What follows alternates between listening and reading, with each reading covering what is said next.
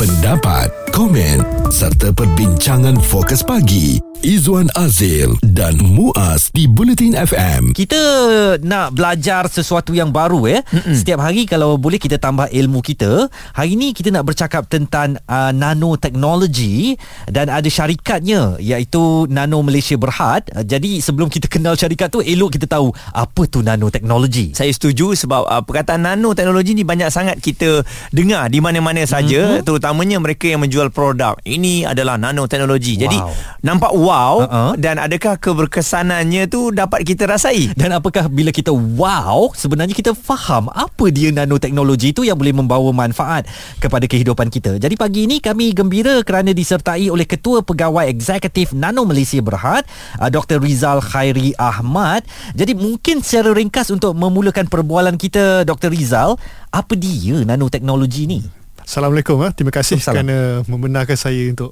itulah on air ni kan. Eh, uh, satu uh, penghormatan tu uh, Sama Betul. juga ke saya. Saya gembira juga di sini pagi ni, pagi yang sejuk juga.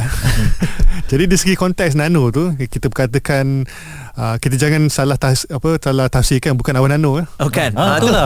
bukan, atau atau gula-gula nano. Ah, bukan gula-gula nano, nano tu. Itu memang tak ada kena-mengena dengan apa konsep atau istilah teknologi nano. Hmm. Nano ni perkataan ni daripada perkataan Yunani ataupun Greek. Okay. Uh, nano tu maksudnya kerdil. Hmm. Okay. Uh, istilah dia lah mm-hmm. uh, dari segi linguistiknya uh, kerdil jadi dari segi istilah sains dia merupakan satu per bilion uh, meter Mm-hmm. Wow. Meter tu kalau kita kita pecahkan pada se, seri, sebilion kali, mm-hmm. itulah maksudnya nano. Sangat halus. Sangat halus. Ha, kalau kita ambil kita punya seutas apa sehelai rambut kita kita cincang seratus ribu kali, itulah sehalus-halus nano. Oh. Atau orang tanya kenapa kita perlu menjadi sehalusnya? Uh-uh. Kenapa kita kan nak perlulah pergi ke arah tersebut kan, uh-uh. domain tersebut. Uh-uh. Uh, sebab kita lihat kan, kita lihat awak saya kan, ketiga-ketiga kita, kita berbeza kan?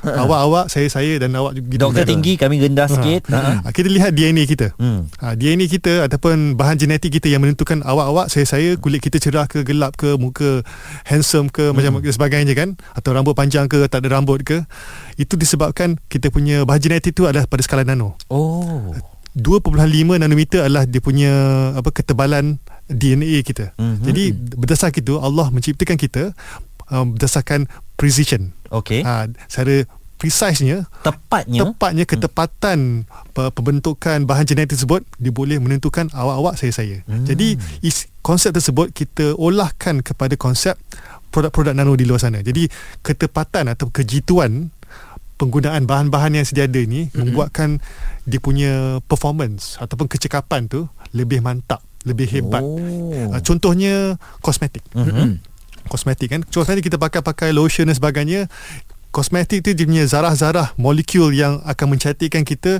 memerlukan saiz tertentu untuk menembusi kulit, kulit kita. Betul. Kalau besar sangat tak boleh tembus. Oh. Kecil sangat terus masuk ke darah. Hmm. Jadi dia kena diolahkan supaya ngam-ngam tepat-tepat oh. saiz tertentu supaya dia landing kepada Sasaran lapisan sahaja. Ha, lapisan kulit yang tertentu supaya dia boleh menegangkan, mencantikkan dan juga mungkin merapikan kulit. Hmm. Itu konsep dia. Dia oh. kejituan dan ketepatan. Itulah konsep dia kenapa nano tu diperkatakan tu, orang orang jual perkataan ha, nano, nano teknologi ha. ni dan seronok bila saya dapat tahu itulah kegunaannya. Jadi ialah daripada penciptaan manusia tu sendiri hmm. yang sangat precise, hmm. sangat detail eh. Maknanya contohnya uh, misai saya takkanlah pergi terlalu panjang sampai ke dada sebagai contoh hmm. kan. Maknanya Allah dah cipta begitu cantik. Hmm. Teknologi itu kita gunakan untuk uh, precisekan juga bahan-bahan yang penting dalam kehidupan ya. kita dan saya percaya itu yang dilakukan oleh Nano Malaysia. Hmm. Baik, uh, doktor, dari kesempatan ini mungkin kita berkongsikan mengenai latar belakang secara ringkas Nano Malaysia Berhad dan juga peran peranan yang dimainkan dalam industri ini? Hmm, terima kasih. Kita ditubuhkan 11 tahun yang lepas. Mm-hmm. 2011 bulan 14 Februari, mm-hmm. Perdana Menteri masa time tu dia setuju untuk mewujudkan badan korporat untuk kita memacu pembangunan ekonomi berteraskan teknologi nano. Hmm. Jadi pada 1 Ogos 2011 kita dikooptasikan, dibadankan uh, bawah atas syarikat. Okay. Jadi tujuan kenapa kita di, ditubuhkan sebagai syarikat supaya kita boleh mengkomersialkan. Hmm. Uh, jadi uh, kegiatan pengkomersialan daripada R&D, aktiviti penyidikan daripada universiti semua kita tukarkan olahkan kepada produk-produk yang boleh memberi manfaat kepada rakyat. Okay. Kalau tak hmm. penyidikan tu hanya sebagai sanalah dekat universiti hmm. uh, untuk di dijadikan sebagai publication untuk pergi persidangan. Aplikasi tak ada? Uh, aplikasi tak ada. Jadi hmm. pentingnya untuk satu badan pertengahan untuk kita mengolahkan kita translasikan R&D penyidikan kepada produk yang memanfaatkan rakyat dan juga alam sekitar dan juga pembangunan ekonomi tujuannya. Jadi ha. itu saya nak tahu uh, di Nano Malaysia Berhad ini apakah produk-produk yang memanfaatkan kewujudan Nano Malaysia ini hmm. uh, supaya mendapat suatu macam tadilah um, ketelitian dan hmm. precise accuracy yang diperlukan dalam produk-produk mereka. Okay. Suarakan pendapat anda bersama Izwan Azil dan Muaz Bulletin FM. Hari ini kita belajar sesuatu dan juga kita mungkin lihat teknologi-teknologi yang ada ni.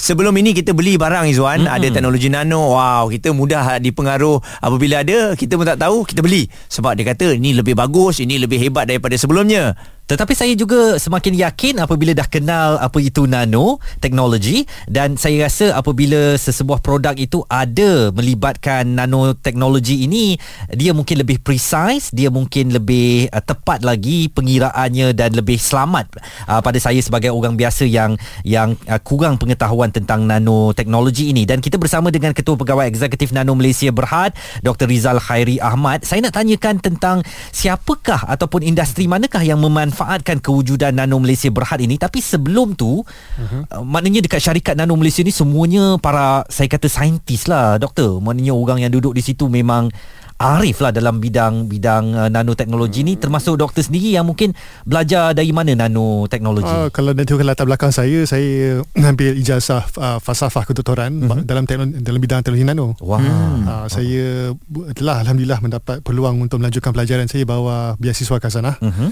uh, ke apa London Center of Nanotechnology okay. uh, 2007 sampai 2011 alhamdulillah uh-huh. bila saya balik pulang inisiatif ni dilancarkan oleh kerajaan jadi uh-huh. dia right place right time maknanya uh. ketika belajar uh, PhD nanoteknologi itu bidang itu masih belum meluas di Malaysia. Belum lagi ada walaupun terdapat apa uh, aktiviti-aktiviti pendidikan merata tempat mm-hmm. tapi belum dikonsolidasikan. Mm. Ha, tidak ada sentralisasikan. Mm. Jadi bila saya pulang saya lihat ada satu program yang dimanfaatkan kita boleh apa harus perdanakan. Mm-hmm. Ha, itu tersebut supaya kita boleh menuju ke arah impact socio-ekonomi. Okay. Itu kalau tak dia lebih pada impact diri sendiri. Mm-hmm. buat pendidikan untuk diri sendiri kan untuk naik pangkat. Sekarang kita lihat macam mana kita boleh translasikan aktiviti tersebut kepada kemanfaatan kepada uh, masyarakat. Okey.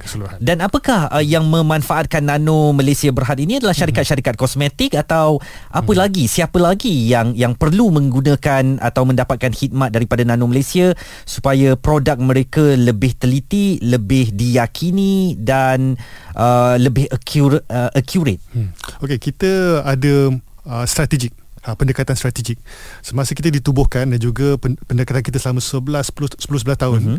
kita melihat ada beberapa sektor strategik di negara Malaysia yang boleh dimanfaatkan dengan teknologi nano. Uh-huh. Contohnya um, sektor uh, bidang elektronik. Okay. Uh, uh-huh. Di Penang merupakan satu pusat elektronik yang antara yang terbesar di dunia kan. Uh-huh. Jadi kita memanfaatkan di mana kita boleh menerapkan teknologi nano untuk kita menerus ke arah nano elektronik. Uh-huh. Supaya supaya peranti-peranti elektronik lebih jitu, lebih uh, accurate, uh-huh. lebih tepat dan sebagainya. Mm-hmm. Uh, sektor kedua ialah alam sekitar dan juga tenaga. Okay. Ha, kita lihat bagaimana sektor tenaga boleh diperbarui, boleh dijitukan, kita boleh dapatkan tenaga bersih uh-huh. dengan menggunakan bahan-bahan nano. Uh-huh. Ha, dan juga dia boleh membuatkan kita melestarikan alam sekitar kita. Uh-huh. Dari kita boleh recycle dan sebagainya lah.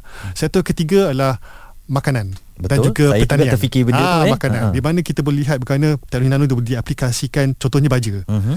Akar-akar kita kan, akar-akar pokok kan ataupun tumbuhan padi semua, dia boleh menyerap uh, zat-zat galian dengan lebih cepat kalau zarah-zarah tersebut dalam tepat uh, dalam itu skala nano. Hmm. Jadi kita juga ada inisiatif di mana kita buat baja nano, perapi tanah nano dan sebagainya. Okay. Satu yang keempat ialah dari segi pharmacology mm-hmm. dan juga kosmetik dan juga area biotech. Oh. Uh, area perubatan di mana kita boleh lihat bahan-bahan tersebut dia boleh berenang dalam darah kita Contohnya kita buat terapi kanser. Hmm. Kalau kita kan kemoterapi, hmm. satu badan kita di impact. Betul, Tapi betul. kalau kita bukan penyasaran yang tepat, dia cuma akan menyasarkan, aa, kepada, menyasarkan kepada sel kanser itu sahaja. Hmm. Itulah dia kejituan dan ketepatan kehebatannya. Dan juga untuk juga menyahut komen-komen daripada saudara tadi hmm. mengenai apa keyakinan pengguna untuk pengguna mm-hmm. kita juga melancarkan program called Nano Verify. Mm-hmm. Dia adalah persijilan produk nano. Mm-hmm. Jika terdapat label tu nano verify maksudnya produk tu dengan sahnya ada elemen teknologi nano. Mm-hmm. Kalau tak terdapat banyak apa Betul. Pe, uh, penjual-penjual Mengguna cakap, nama nano sana nano. nano sini Ah. tapi mungkin tak ada. Ah. Ah. Tapi dia charge lebih kan. Jadi Mm-mm. kita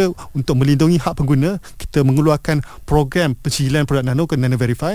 Dia sama konsep dia seperti halal. Hmm. Jadi bila kita lihat oh nano, betul lah ada nano. Artinya okay. dia ada tulisan oh dengan ada nano ni dia menambahkan kehebatan dia. Betul. Ah, kejituan dia dan ketepatan. Jadi orang beli. Jadi doktor macam mana kita nak tahu um, kesahihan nano tu uh, bila kita pakai uh, ianya memberi kesan kepada kita.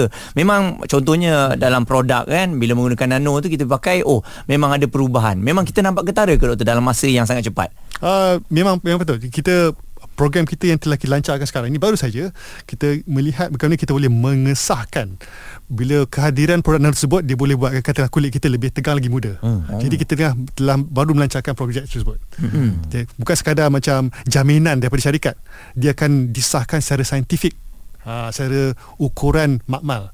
Kalau sebelum ni kulit anda menegang sebegini dengan menggunakan bahan tersebut dia akan lebih menegang. Hmm. Tersebut. Jadi dia tengah proses disahkan. Baik. Hmm. Dan mungkin ini akan menarik uh, pengusaha produk kosmetik ya hmm. untuk mendapatkan khidmat nasihat Betul. bagaimana mereka boleh uh, menyuntik uh, perkara nano ini ataupun teknologi nano ini dalam produk mereka supaya lebih diyakini, hmm. lebih mencapai sasaran kepada pengguna. Isu semasa bersama pakar di Fokus Pagi Izwan Azil dan Muaz Bulletin FM. Masih lagi kita berkongsikan ilmu mengenai nanoteknologi ni semakin menarik sebenarnya Izwan hmm. apabila kita berkongsikan um, antara nanoteknologi yang boleh melangkaui pemikiran kita dan sebab itulah kalau kita tengok ya ianya diwujudkan Nano Malaysia Berhad ini supaya sentiasa kajian ini dapat dijalankan dan kemungkinan kajian-kajian yang anda buat sebelum ini akan dikomersialkan bukan saja di Malaysia malah di peringkat dunia. Kita bersama dengan Ketua Pegawai Eksekutif Nano Malaysia Berhad Dr. Rizal Khairi Ahmad. Saya sebenarnya tertarik tadi bila doktor katakan tentang kemoterapi kanser ya, Yes, yang mana sekarang kita tahu kalau seseorang penyakit uh, pesakit kanser ini menjalani kemoterapi ia akan menyerang seluruh sel badan Betul, kita betul. tetapi dengan nanoteknologi ini ia akan dibuat satu pengiraan satu sukatan yang hmm. tepat precise untuk attack kepada sel kanser itu sahaja Betul. dan ini kalau hmm. dapat dimanfaatkan saya yakin suatu bentuk atau aras baru dalam dunia perubatan kita maknanya kalaupun seseorang teman atau ahli keluarga kita nauzubillah kalau terpaksa menjalani uh, rawatan kemoterapi kita tak perlu bimbang lagi kerana ia akan pergi tepat kepada Betul. uh, can- sel kanser yang yang memerlukan rawatan Dan kita bukan itu sel yang sihat. yang bu- Ah. dan bukan menyerang sel yang sihat yang akan turut uh, terkesan akibat uh, kemoterapi biasa dijalankan sekarang. Jadi apakah um, sebagai contoh kalau ada pengusaha-pengusaha produk yang mahu memasukkan teknologi nano ini dalam produk mereka doktor, apa yang Nano Malaysia Berhad boleh bantu mereka?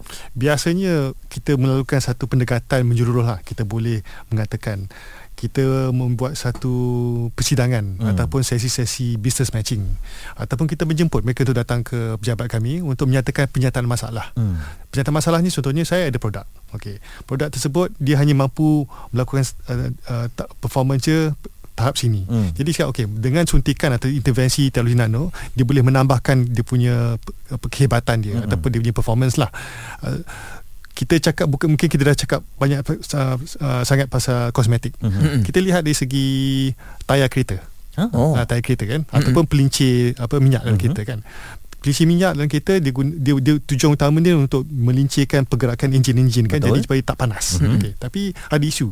Mungkin negara kita terlalu panas, mm. ada overheating dan sebagainya. Mm-hmm. Jadi cakap saya perlukan pelincir minyak yang lebih hebat. Dia boleh mengurangkan apa tenaga, dia boleh mengurangkan apa uh, dia punya penggunaan apa minyak mm-hmm. dan juga kecekapan mm. uh, prestasi enjin tersebut. Jadi itu penjataan masalahnya. Jadi mm. cakap, hmm, mungkin kita ada ada solusi penyelesaian dia. Jadi kita mulakan bahan-bahan nano, kita campurkan dengan pelincir minyak tersebut supaya kita menambahkan dia punya apa kadar penyelinciran. Hmm. Jadi daripada tahap A dia pergi ke tahap A+. Hmm. Jadi tahap A ke A+ tersebut dia punya peningkatan tersebut mungkin mengurangkan penggunaan minyak petrol sebanyak 30%. Hmm. Artinya dia membuatkan enjin tu lagi panjang dia punya hayat tersebut.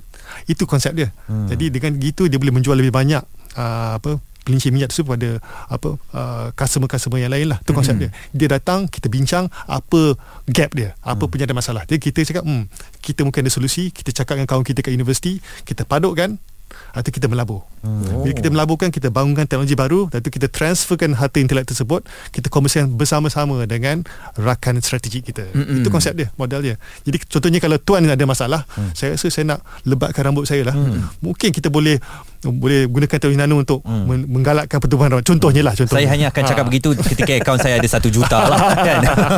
tak, ada, tak ada modal jangan risau Betul. sebab kita boleh matchkan dengan company-company atau ha, orang tak, yang ada. Tak, sebabnya ha. kita pun kita pun ada itu penawaran dari ha. segi apa pelaburan projek. Ha. Ha. Ha. Apa kerajaan Malaysia telah memberikan satu satu dana hmm. yang yang agak cukup hmm. supaya kita boleh melakukan intervensi untuk menolong syarikat pemula startup dan juga syarikat PKS SME. Hmm. Hmm. Ha.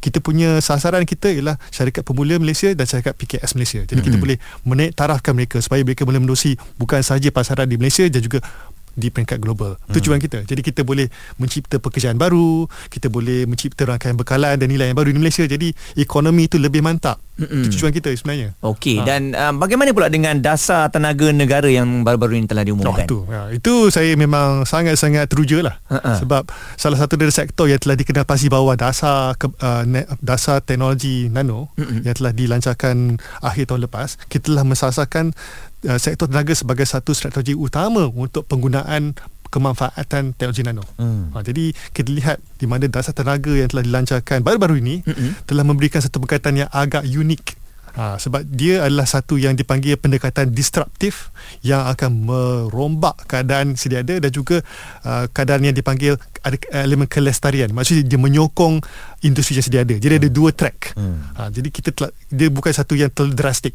Satu pendekatan drastik, satu pendekatan yang membina. Jadi pendekatan membina tersebut ialah cara kita bagaimana kita boleh meningkatkan kecekapan penggunaan tenaga dalam sektor-sektor sedia ada. Contohnya hmm uh, sektor minyak dan gas. Mm-mm. Orang akan lihat sektor minyak dan gas ni bukan salah satu macam yang akan merosakkan alam sekitar. Mm. Tapi kalau kita boleh meningkatkan efisiensi di mana kita boleh ekstrak minyak daripada tanah, penggunaan tersebut kita boleh merendahkan pelepasan tenaga atau eh, pelepasan uh, karbon dioksida. Ya, mm. itu tujuannya.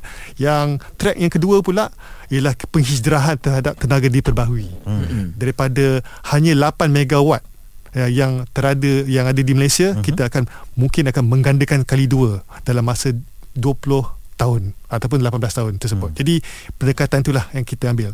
Drastik, disruptif dan juga pendekatan yang membina supaya kita juga boleh mengekalkan uh, rangkaian bekalan yang sedia ada. Jadi taklah orang cakap ada kehilangan kerja kan. Dia masih boleh teruskan tapi dia kena meningkatkan kecekapan ada prestasi. Suara komuniti anda, Fokus Pagi, Izwan Azil dan Muaz di Bulletin FM. Kami sebenarnya senang hati dapat belajar tentang nanoteknologi uh, kerana kami uh, disertai oleh Dr. Rizal Khairi Ahmad. Beliau adalah Ketua Pegawai Eksekutif Nano Malaysia Berhad. Sekurang-kurangnya pagi ini kita tambah ilmu apa itu nanoteknologi yang boleh kita manfaatkan dalam kehidupan seharian kita uh, dalam aspek yang lebih besar. Malaysia mungkin boleh mendapat pulangan ekonomi yang baik apabila banyak produk-produk uh, yang melibatkan nanoteknologi ini mendapat sambutan masyarakat. Uh, baik doktor, bagaimana agaknya sehingga ke waktu ini uh, perkembangan teknologi nano yang ada di negara kita dan juga dari hasil kajian yang didapati oleh doktor adakah ianya boleh menjana income yang besar untuk negara kita dan uh, dari jangka masa beberapa tahun ini akankah ada produk yang boom yang akan pastinya menaikkan nama negara kita ni? Tentu kita ada satu testimoni sebab kita telah mulakan program kita sejak 2016 hmm. jadi ada 5 tahun rekod uh, kejayaan kita di mana kita telah mewujudkan impak ekonomi sebanyak 18 bilion kepada pendapatan negara kasar hmm. menjelang 2020 masa kita buat analisa ekonomi kita okay. dan juga kita lihat program pensinjilan kita telah melibatkan pelonjakan pendapatan bagi syarikat PKS sebanyak 100 juta Hmm. Ha, dari segi kalangan hanya dengan pendekatan 115 produk saja. Hmm. Tapi dia punya peningkatan um, uh, pendapatan bagi syarikat PKS yang kita tolong tu dia punya meningkat sebanyak 100 juta mm-hmm. secara keseluruhannya jadi mm. impact dia betul jadi dia juga kita telah mewujudkan peluang pekerjaan sebanyak hampir 20 ribu mm. dalam masa 5 tahun. Jadi kita lihat bagaimana pendekatan kita tu membuahkan hasilnya. Jadi untuk kita melihat pada masa yang akan datang kita lihat mungkin uh, berdasarkan sasaran kita lah. Uh, kita boleh melihat uh, hampir 1 bilion dalam masa 2 3 tahun ni dari segi apa uh, pendapatan negara kasar. Satu jumlah yang Ah, besar. besar. Dan apakah nanoteknologi ini satu penyelesaian kepada semua perkara dalam kehidupan kita? Oh amat sudah tentu sebab kewujudan kita kan pada dasar nano kan uh-huh. bahan genetik kita nano jadi kita punya pakaian yang kita boleh guna contohnya lah uh-huh. kita cakap kenapa ada kena-mengena dengan nano ni pakaian kita lihat contohnya wanita pakai tudung uh-huh. kan pada seharian pakai tudung kan mungkin ada bau-bau Bau- sikit bau-bau bau sikit sikit, bau ya. peluh sebagainya kita telah menerapkan teknologi nano tersebut satu dipanggil itu sal- salutan nano supaya dia boleh menyah kuman dan nyah bau Dah ada tak pengusaha yang buat tudung nano ni? Kalau tak ada saya nak buat sekarang. Sebenarnya dah ada. Alamak, dah ada Mat, dah. Mat. Ada jenama-jenama yang besar dah ada tapi atas dasar NDA kita mm-hmm. tak boleh jantakanlah siapa okay. mereka tapi lihat teliti uh, ajak apa apa isteri-isteri masing-masing mm-hmm. ataupun girlfriend masing-masing pergi lihat sudah tentu akan tahu yang tudung tersebut Dekat ada tag dia tu ada tulis ada ya? tulis Di, disertai Ya, dengan oleh uh, teknologi teknologi nano. Wow. Dan juga pakaian bayi di mana 2017 kita lancarkan satu program bersama dengan Pony. Hmm. Ada dipanggil tu Pony Extra Care Attire untuk uh, bayi-bayi Mhm. mm-hmm. supaya di, ada lapisan teknologi nano supaya dia boleh menyah kuman. Jadi dia pakai pun lebih bersih, Wow. lebih hygiene mm-hmm. dan juga stokin nano. Hmm. Saya lihat saya ingat masa saya pergi ke Amerika Syarikat baru-baru ni saya gunakan stokin yang sama selama 2 minggu. Tak ada bau. Tak ada bau. Nanti orang kata pengotornya Ah, awak. Fotonya Tapi saya sebagai testimoni Saya guna Saya sebagai CEO Nano Malaysia Kena Guna-guna lah Gunakan sebagai living advertisement kan Betul. Saya pakai Saya cuba 2 minggu Tak ada bau Tak ada rasa geli Tak ada rasa basah Memang sedap dipakai Orang kata uh, doktor kena covid kot tak boleh bau. tak ada eh. tak, ini memang teknologi yang hebat Betul. yang uh, memang diperakui. Jadi doktor mungkin dari segi harapan dan uh, pastinya peranan Nano Malaysia itu sendirilah ya uh, bila dah wujud ni satu harapan yang besar kan hmm. dia dah diwujudkan dan ini membantu uh, industri kita. Silakan doktor. Ah, ya. Sekarang ni kita lihat um, Kita telah memberi lebih fokus terhadap Tenaga diperbaharui lah dengan tenaga lestari dan kita memberi satu fokus yang lebih kepada kenderaan elektrik. Hmm. Ha, kenderaan elektrik ni sekarang ni amat saya, maaf saya gunakan eh, agak seksi kan. Okey, Ah, betul. memang menarik. Orang cakap Mm-mm. penghijrahan daripada kenderaan biasa pada kenderaan elektrik. Jadi kita telah memberikan satu tumpuan untuk membina teknologi bateri Hmm. di Malaysia sebab bateri kan dia melibatkan 40% kos membina kenderaan elektrik 40% Hmm. bateri saja Mm-mm. kita guna bateri dalam phone kita kan tapi dalam untuk kenderaan elektrik 40% kosnya untuk membina kereta datang dari bateri jadi kita melihat menun- untuk melonjakkan negara kita ke arah kedaulatan teknologi terma yang kita baru cipta Kedaulatan supaya Malaysia teknologi. kita boleh menguasai teknologi bateri sebab sekarang ni te- teknologi bateri ni amat penting Hmm. untuk teknologi tenaga lestari contohnya kalau kita ada access solar power Mhm. nak pergi ke mana kenalah simpan Hmm. kena ada bateri kan Betul. ha, kita kalau kita nak tenaga hebat untuk kita gunakan kenderaan elektrik kenalah ada bateri yang boleh charge lama Betul. dengan cepat Mm-mm. ha, kalau kita cakap kena 4 jam 3-4 jam kalau nak charge barulah kita boleh jalankan kenderaan elektrik kan Payahlah. payah kan Hmm. kita nak teknologi bateri kita boleh charge 5 minit 10 minit Boleh jalan puluh ratus kilometer. itu, itu aspirasi kita sekarang Dan nanoteknologi akan menyediakan uh, cara atau kaedah untuk mendapatkan hasil begitu. Betul. Sebab wow. kalau kita kan tenaga arus elektrik, hmm. dia berdasar kepada cas-cas elektron. Hmm. Itu semua skala-skala nano. Jadi kita kalau kita boleh mengolahkan bahan itu supaya dia kecil sama dengan arus elektrik, dia boleh menangkap dengan lebih cepat, dia juga boleh memberi cas dengan lebih cepat. Itulah kelebihannya. Kerana kereta elektrik muas belum ada dekat Malaysia, saya nak tanya doktor lah terakhir ni. Hmm. Kalau saya nak beli produk kosmetik yang mencantikkan wajah saya ya. Okey. Apakah yang ada nanoteknologi dan tak ada nanoteknologi ada perbezaannya? Hmm, sudah tentu. Fuh. Sudah tentu. Sebab sebab uh, apa zarah-zarah yang bersaiz skala nano tersebut mm-hmm. dia boleh menembusi pada tahap yang tertentu pada sasaran yang tertentu. Jadi dia punya efikasi dia untuk menegangkan kulit lain. Contohnya kita lihat emas. Hmm. Zaman dahulunya orang guna emas susuk kan haram Mhm. kan gunakan ilmu hitam kan. Mhm. Tapi sebab kita boleh mengskalakan zarah-zarah emas dia punya efek dia hampir sama tapi tanpa ilmu hitam. Jadi kita telah menghalalkan benda yang sepatutnya Masih tak boleh betul. lintas sampaian eh? Ha. Emas tu digunakan bila daripada pada zarah nano dia ada sifat-sifat magnetik. Wah. Bila sifat magnetik tersebut dia menegangkan kulit kita dia tarik. Ha. Itu yang orang nampak ceria, muda dan sebagainya. Hmm. Tapi halal sebab tak guna ilmu hitam. Betul. Ha. Dia tak ada turun-nurun pakai kemenyan. Tak ada, tak, ada, tak ada. Sebab dia ya, sebenarnya teknologi. Lepas ni saya pergi farmasi saya akan lama sikit. saya cari nano. kan. Ada ha. tak nano teknologi tu? Ha. Kalau ada dan mendapat pengesahan daripada badan uh, berwajib di Malaysia. Betul. Ada sirim ke, ada nano uh, nano verify. Nano Malaysia nano verify ke eh. Mungkin uh, itu yang akan menjadi pilihan ya. saya. Baik, doktor, terima kasih di atas perkongsian yang uh, memberikan impak kepada kita dan saya yakin pendengar-pendengar kita yang dengar ni hmm. apa, apa peniaga kan yang mempunyai produk-produk ni melihat ada satu peluang untuk mereka uh, meneruskan dan juga menaik taraf mereka punya produk ni. Dan uh, ini suatu manfaat uh, serta teknologi yang tak boleh kita pandang sebelah mata untuk kita menambah uh, baik atau memberikan suntikan uh, satu lagi aras yang lebih baik dalam produk-produk yang kita nak hasilkan. Kami ucapkan terima kasih kepada Ketua Pegawai Eksekutif Nano Malaysia Berhad Dr. Rizal Khairi Ahmad kerana bersama dengan kami. InsyaAllah ada kesempatan lain kita kupaskan lagi tentang kehebatan teknologi nano ni. Uh, tadi uh, 10 minit uh, tadi saya tak tahu apa-apa tentang Sama, nano. Saya pun tak tahu. Saya mungkin akan menjadi seorang yang agak uh, fanatik tentang nano teknologi ni. Ya? Betul. Ya? Eh? Mana-mana ada tak teknologi nano? Ada ke tak ada kan? Uh, betul. betul. Sama-sama. Terima kasih. Ya. Baik. Terima kasih. Pendapat, komen serta perbincangan fokus pagi Izwan Azil dan Muaz di Bulletin FM.